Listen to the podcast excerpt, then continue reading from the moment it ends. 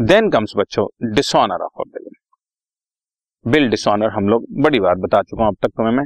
It means when the acceptor refuses or is unable to pay the amount of bill जब वो ठीक time पे payment नहीं करता। इस केस में holder of the bill can recover the amount from the debtor भैया, मेरा पैसा दो, और अगर नहीं देते तो मैं नोटरी पब्लिक के पास जा रहा हूँ।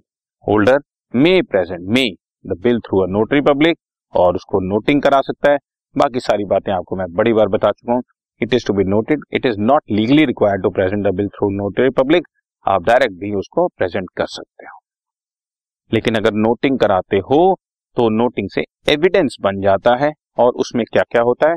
कि बिल डिसऑनर हुआ है डेट बता देंगे रीजन क्या था और नोटिंग चार्जेस कितने ये सारी चीज़ें क्लियर हो जाती हैं। अदरवाइज़ आप डायरेक्ट भी डेटर के पास जा सकते हो भाई साहब। ये बिल आपने डिसऑनर कर दिया है ट्रूली इसका पेमेंट कर दें ठीक है? रिन्यूअल ऑफ़ अ बिल अगर डेटर अपने आप ही अपनी इच्छा से आपके पास आ जाए कि आई एम सॉरी मैं अभी आपको पेमेंट नहीं कर पाऊँगा जो ड्यू डेट या मेच्योरिटी डेट आ रही है, मैं इसकी पेमेंट नहीं कर पाऊँगा प्लीज़ मुझे एक महीने का या दो महीने का या पंद्रह दिन का या बीस दिन का एक्स्ट्रा टाइम दे। या पाँच हज़ार का बिल है, मैं आपको सिर्फ़ दो हज़ार ही दे सकता हूँ, बाकी तीन हज़ार के लिए मुझे दो महीने के लिए एक्स्ट्रा टाइम दे। तो जब वो अपने आप आपके पास आ जाता है तो in that case bill dishonour as such नहीं माना जाता और नोटरी पब्लिक के पास नहीं जाया जाता। इन दैट केस हम दोनों की आपस में म्यूचुअल अंडरस्टैंडिंग की वजह से आपका पुराना बिल कैंसिल कर दिया जाता है और उसके बदले में एक नया बिल लिख दिया जाता है which is called renewal of a bill renewal मतलब पुराने बिल को हमने आपको रिन्यू कर दिया।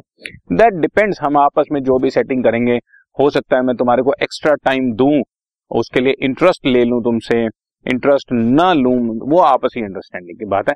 लेकिन जब डेटर अपने आप ही क्रेडिटर के पास आकर उसको अर्ली पेमेंट के लिए जो है वो मना करता है कि मैं आपकी, यहाँ ड्यू डेट पर पेमेंट के लिए मना करता है कि मैं आपको लेट पेमेंट कर पाऊँगा तो बिल पुराना कैंसिल करके नया बिल लेने को बोलते हैं रिन्यूअल ऑफ़ बिल क्या लिखा है? When acceptor expresses his inability to pay the bill on the due date और रिक्वेस्ट करता है कि प्लीज़ टाइम एक्सटेंड करो।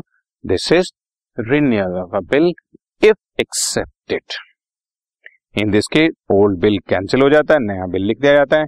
इस प्रोसेस को ही रिन्यूअल बोलते हैं क्योंकि ड्रॉर ने खुद ही रिक्वेस्ट की थी कैंसिलेशन के लिए तो मैंने बोला ना, नोटिंग कराने की ज़रूरत नहीं है। द ड्रॉर विल लिखा हुआ मेरे हिसाब से विल नहीं होना चाहिए। May charge interest for the expansion of the time, मर्ज़ी है, चार्ज करे या ना करे। And the interest is determined by the amount, the rate, वो तो हम सब जानते हैं। कितने पीरियड के लिए तुमने एक्सटेंड कराया, उसके हिसाब से मैं आपसे इंटरेस्ट चार्ज कर लूँगा। ये भी बढ़िया बात है रिटायरिंग बिल अंडर रिबेट आप आए, दो महीने बाद पेमेंट करना था, आप पंद्रह दिन बाद ही आ गए या एक महीने बाद आ गए मतलब थोड़ा जल्दी आ गए कि सर, मैं आपका पेमेंट अभी ले आया हूँ आई एम रेडी टू पे मेरे पास अमाउंट का इंतज़ाम हो गया है, आप ये अमाउंट अभी ले लें। That is called retirement early payment is called retirement और कॉमन सेंस है जब तुम मुझे अर्ली पे करोगे तो मैं कुछ ना कुछ अमाउंट तुम्हारे को छोड़ूँगा। That is called rebate R E B A T when the acceptor is willing to pay the amount due before the due date it is called retiring और drawer a deduction because of interest involved. Such a deduction is called rebate. Am I right? उसको rebate बोलते हैं। Okay जी? Clear done